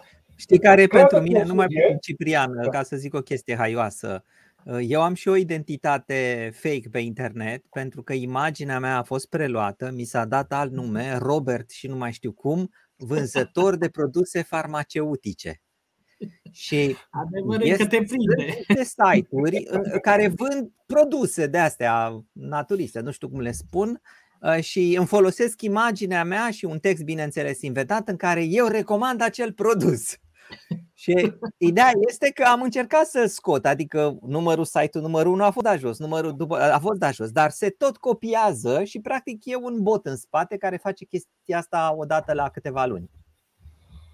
Da. Așa să mă știe cei care, care mă urmăresc că nu Așa sunt să eu, nu cumpere, să nu cumpere medicamente de la tine, am înțeles, să avem grijă. Ne poți recomanda cărți de fizică, de astronomie, de orice, dar nu medicamente. Așa. În cazul de față n-am nicio legătură cu imaginea respectivă. Eu aveam, cum ziceam, uh, dragă Cornel, aveam o grămadă de întrebări, o să sar peste ele și o să iau întrebările de publicului, dar uh, erau dezvoltate în, uh, în textele tale și ale echipei tale câteva întrebări. De exemplu, cum poate fi construită această reziliență împotriva campaniilor și uh, ce anume transformă la un moment dat persoasiunea, divertismentul sau știrile, în general ceea ce noi numim comunicare liberă, într-un război informațional. Ce anume în sensul și de tehnică și de țintă, pentru că vreme de ani de zile nouă ne-au fost prezentate, și știi bine, în România, Sputnik ca fiind unul dintre site-urile venerabile și în jurul lui a apărut o constelație de alte site-uri, de uh, bloguri, televiziuni și așa mai departe, care au întreținut o povestire uh, uh, în numele libertății de exprimare. Mai mult decât atât, la un moment dat televiziunea română a avut ideea de a face un referendum. După prima emisiune și-a îndreptat tirul, dar prima emisiune a fost un big fail, cum se spune, pentru că au invitat în studio, în studio vacciniști și antivacciniști. Adică e, nu e ca și cum eu aș fi apărător al uh, unei doctrine uh, a realismului și tu ai fi uh, apărător al unei alte doctrine pragmatismului sau mai știu eu ce, sunt două doctrine care da. se, știi?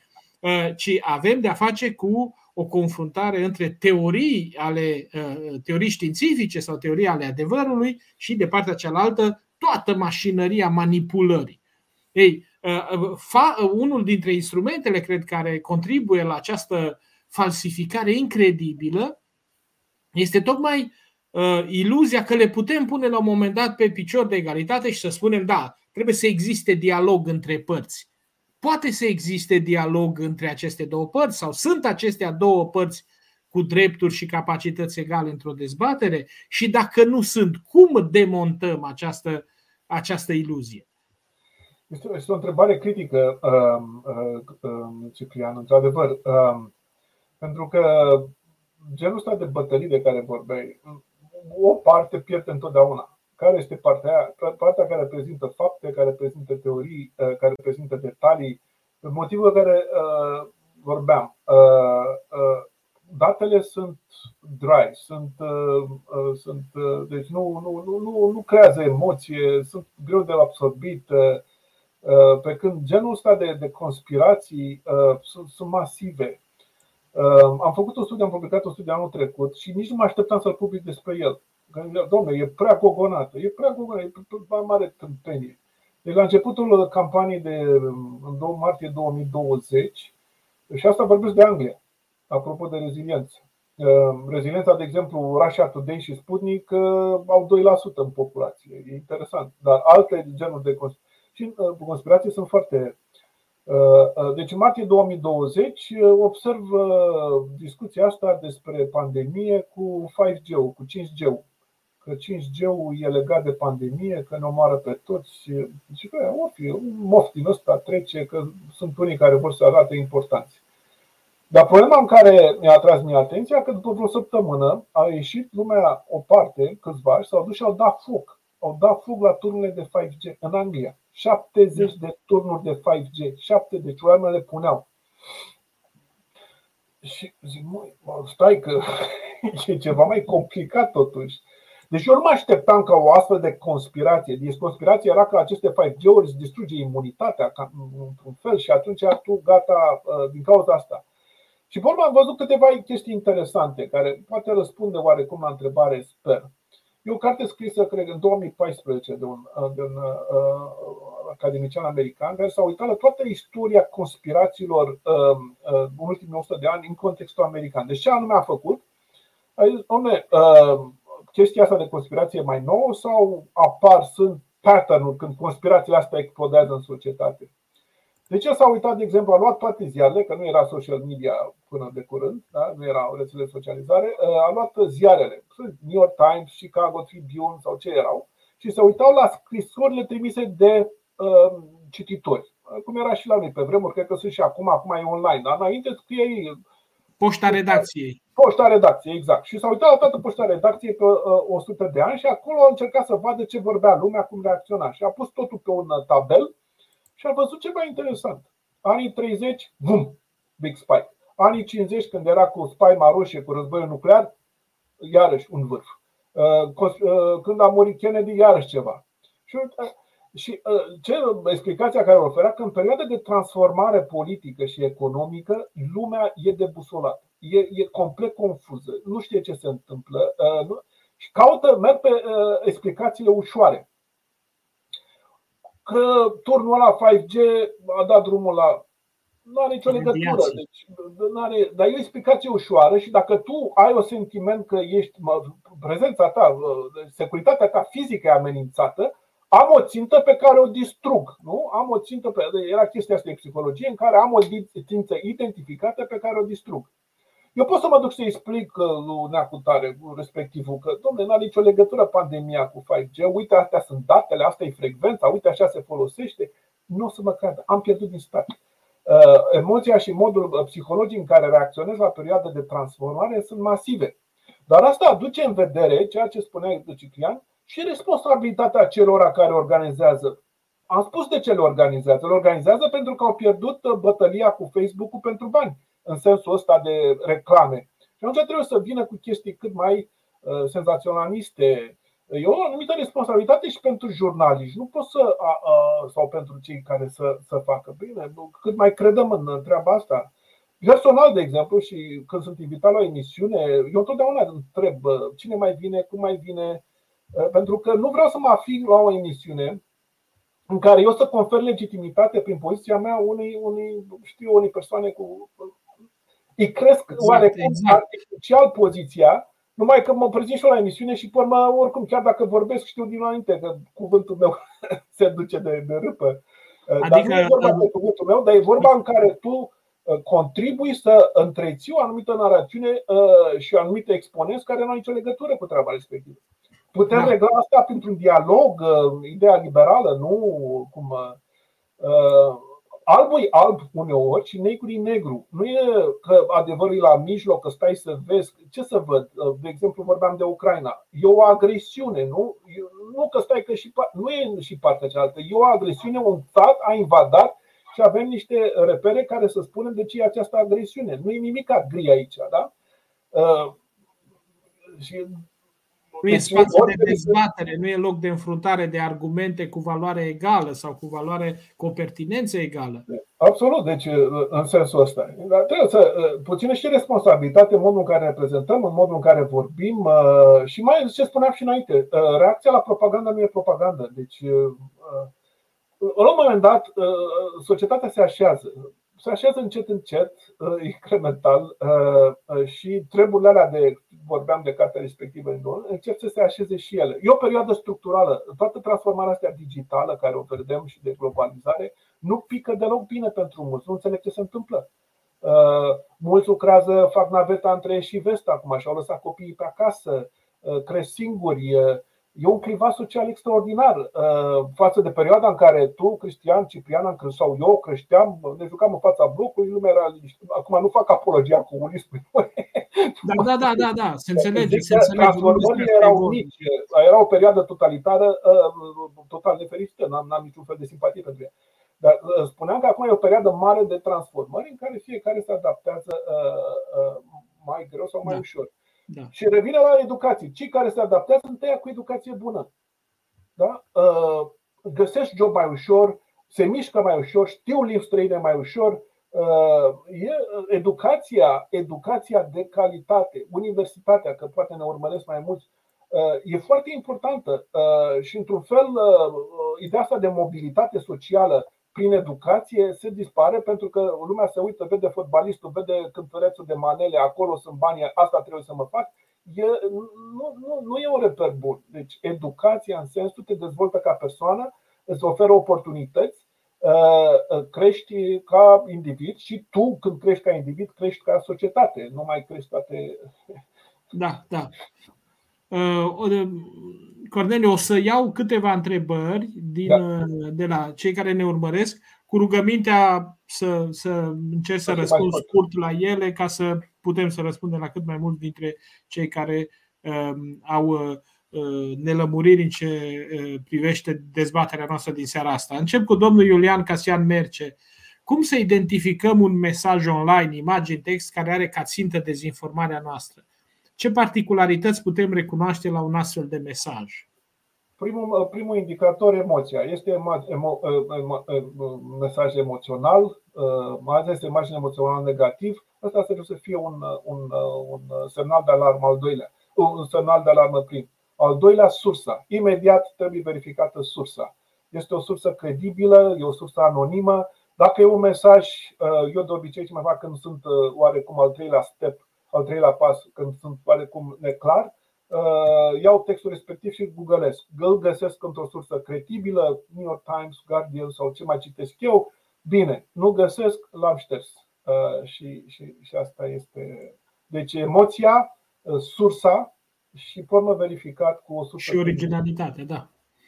Uh, Vali Călin, Facebook și celelalte platforme de, socializează, de socializare furnizează servicii de influențare, de mărire și accentuare a postării, paginii, profilului. Uh, furnizează astfel de servicii gen troll și boți? Dacă da, sunt ele legale?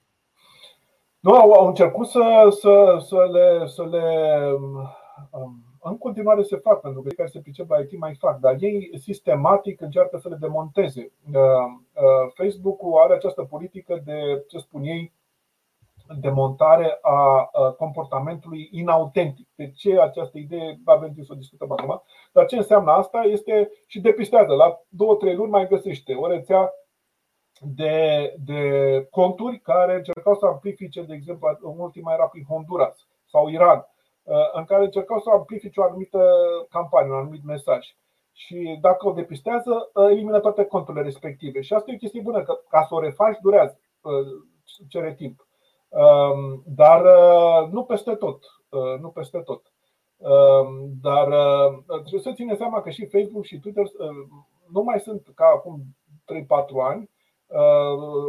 Înainte își permiteau să ignore că aveau încă brandul lor destul de pozitiv Uh, acum nu mai. Uh, Facebook și Instagramul n-au depășit uh, numărul de user care l-aveau. Instagramul s-a oprit pe undeva pe la un miliard de user din 2018.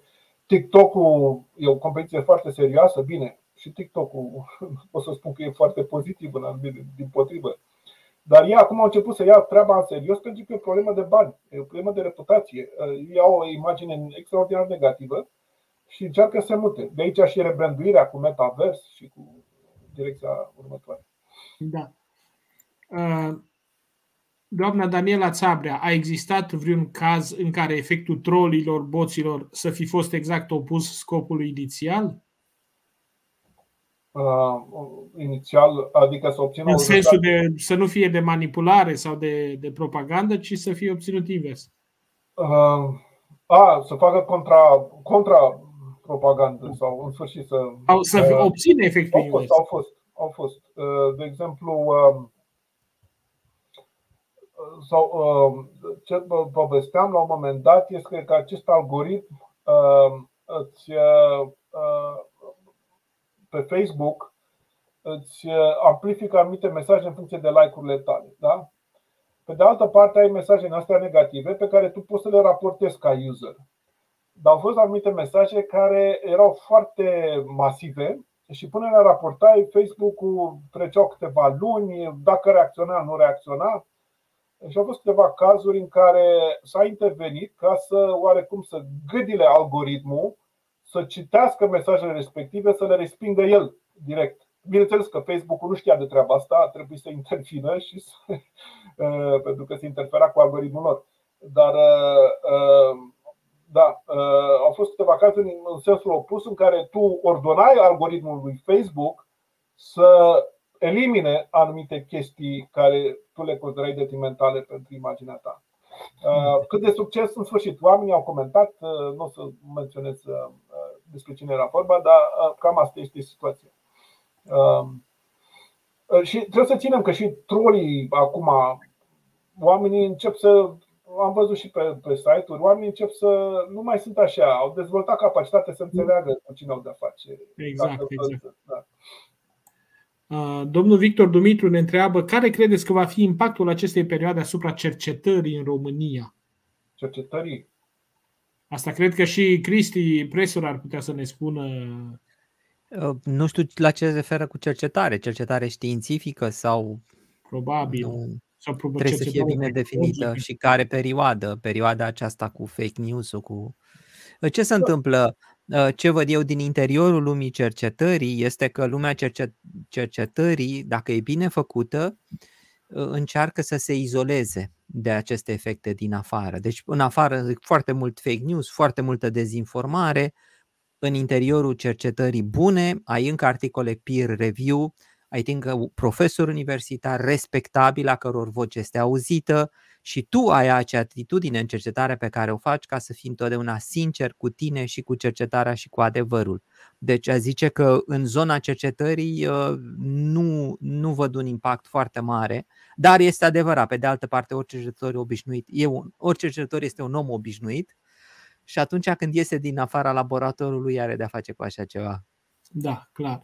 Uh, Nicolae Cătălin Gerasim, în Rusia sunt canale de informare corectă sau este doar propagandă oficială? Deci unul din uh, ziare, a luat chiar premiul Nobel pentru pace anul acesta, este unul din uh, ziarele care a mai rămas, Novoska Gazeta, nu cred că e numele, care a mai rămas mai independent. L-am urmărit în perioada crizei. Uh, încă funcționează, azi dimineață încă funcționa, pentru că guvernul rus le-a spus la toate ziarele că să nu folosească cuvintele invazie, război și că ceva, uh, genocid sau. Uh, deci care le folosesc sunt ce Agresiune, cred. Agresiune. Deci care folosesc vor fi eliminate și înțeleg că acum Duma bagă, au, vor să treacă o legislație care să condamnă la 15 ani închisoare pe cei care folosesc cuvintele respective.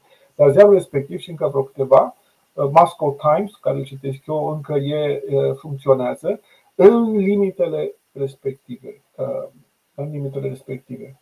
Uh, și încearcă să facă jurnalist de calitate, deci nu repintă uh, linia cu cuvintele respective, prezintă o informație și e foarte important treaba asta și pentru cei din test, pentru că să, altfel se creează o percepție că, că toți sunt în aceeași barcă și, și regimul Putin dorește treaba asta, că să-și, să strângă pe cei la un loc. Că nu, uh, sunt cetățeni și ruși care suferă enorm din cauza treaba asta. Navalny s-a pronunțat, de exemplu, împotriva acestui război. Ehm, deci faptul că ai un regim cleptocratic agresor, cum este Kremlin, este partea a doua, dar nu sunt toți. Și noi știm treaba asta, nu? Când trăiam cu Ceaușescu, nu toți eram uh, ceaușiști. Da. Da, da. Avem o întrebare interesantă de la doamna Silvia Bojin.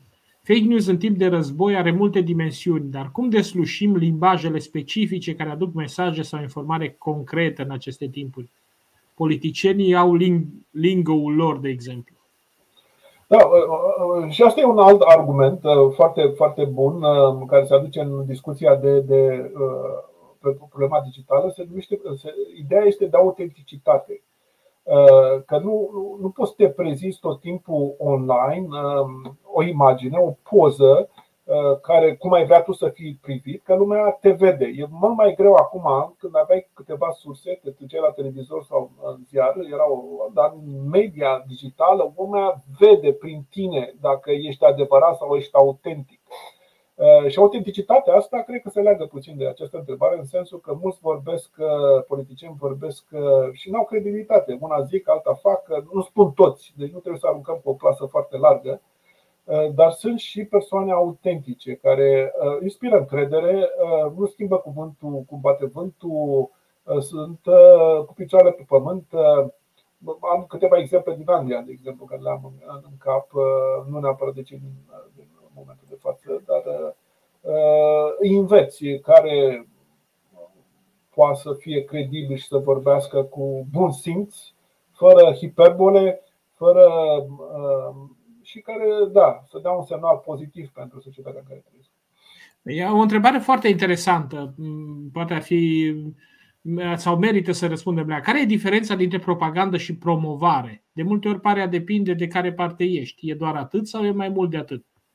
Când vorbim de propaganda politică mai ales, este, vorbim de propaganda de promovarea unei. Um, întrebarea are sensul ei. De exemplu, în diplomația publică ce faci? Prezint o anumită politică pe care țara mea o promovează. Ce înseamnă promovează? Promovează o pune pe agenda de discuție. Lumea acordă atenție. Deci vreau, de exemplu, săptămâna asta să vorbesc despre schimbare climatică. Și atunci promovez ideea.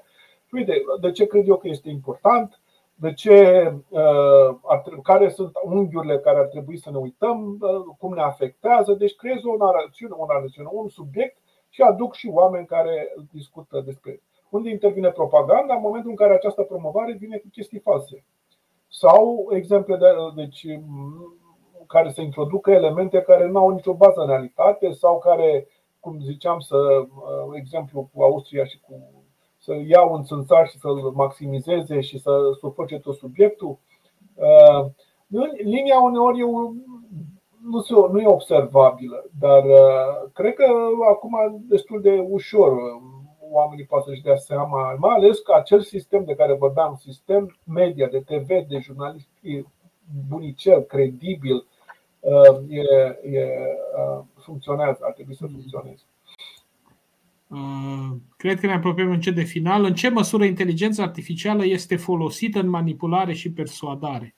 Da, da, da, asta e un subiect extraordinar cu care uh, mă, mă ocup de, de un an de zile. Um, um, pentru că poate să aibă efecte extraordinare. Ce am vorbit de botneturile și de respectivele, deci uh, uh, poate să fie anulate imediat.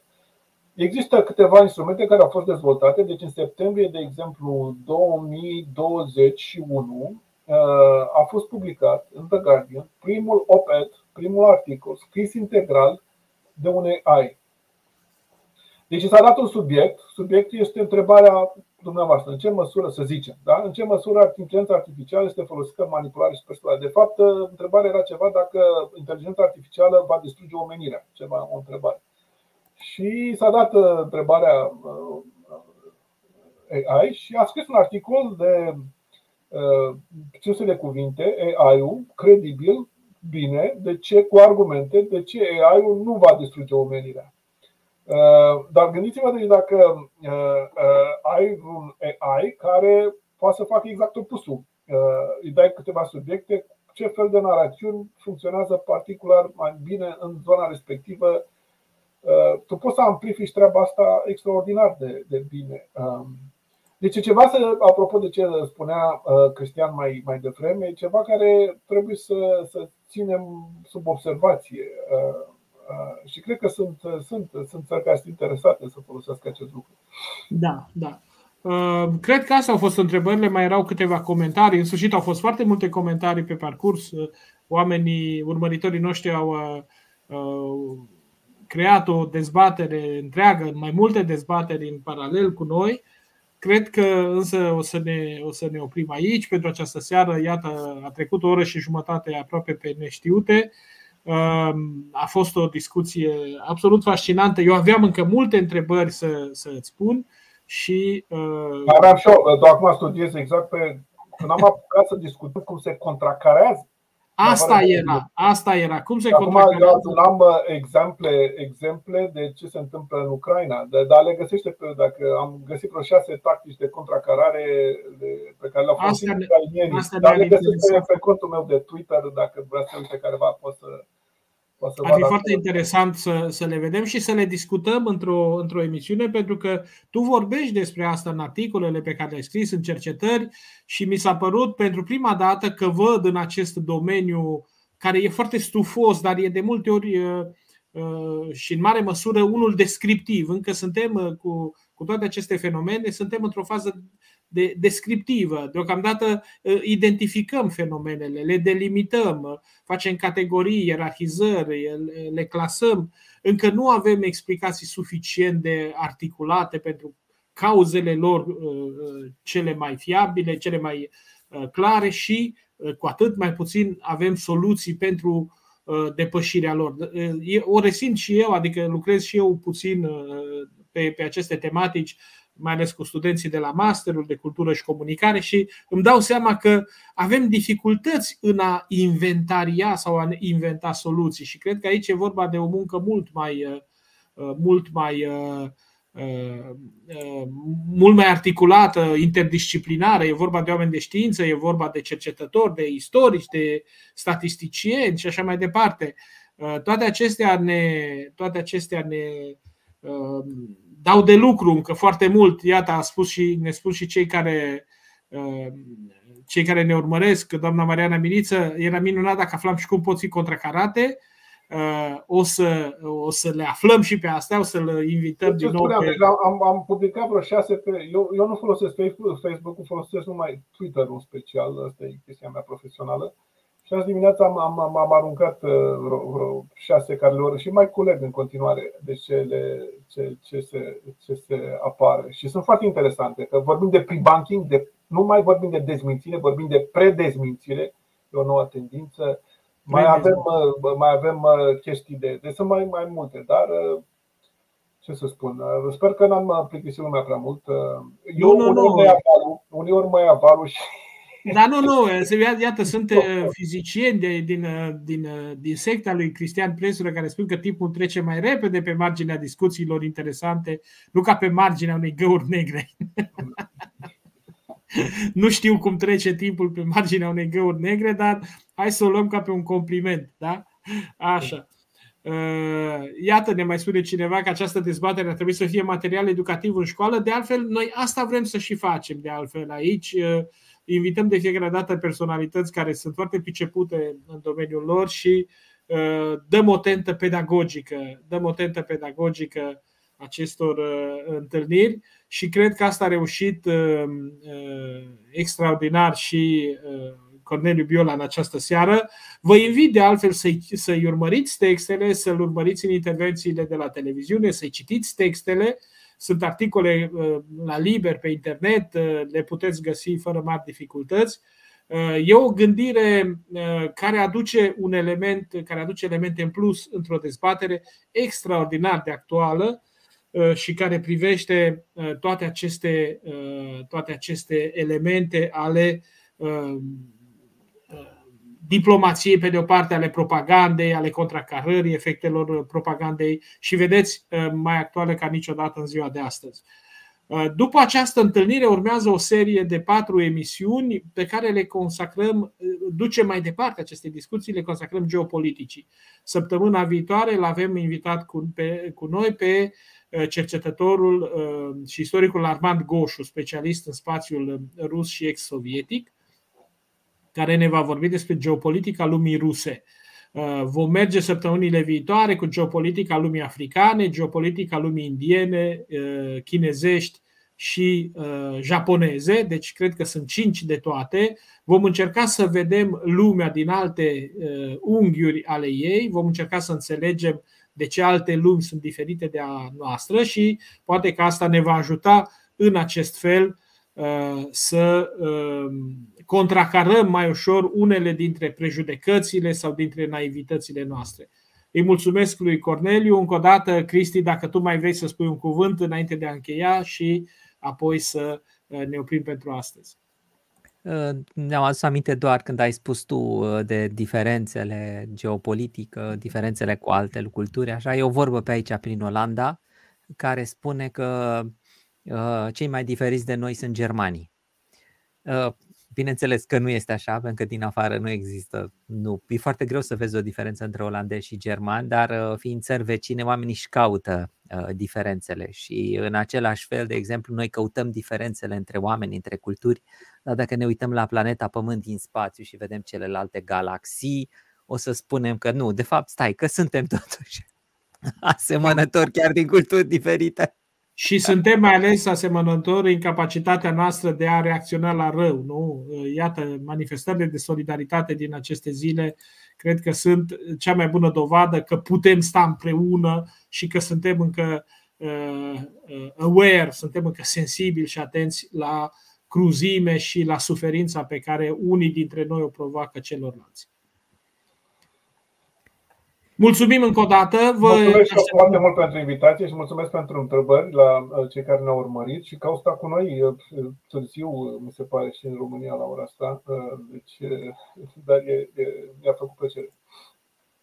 O seară plăcută la toată lumea. Ne vedem în săptămâna viitoare. Mâine seară nu o să am întâlnirea obișnuită cu Ada Rosetti. O să sărim, deci ne vedem miercuri. Nu, marți, un detaliu, un detaliu. Marți. ne vedem marțea viitoare. În mod excepțional, domnul Armand Goșu nu poate să fie cu noi miercuri pentru că are cursul miercurea.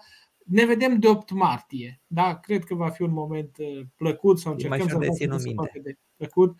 Ne vedem în mod excepțional săptămâna viitoare, marți, de la ora 21, ora României. Noapte bună, la revedere! La revedere!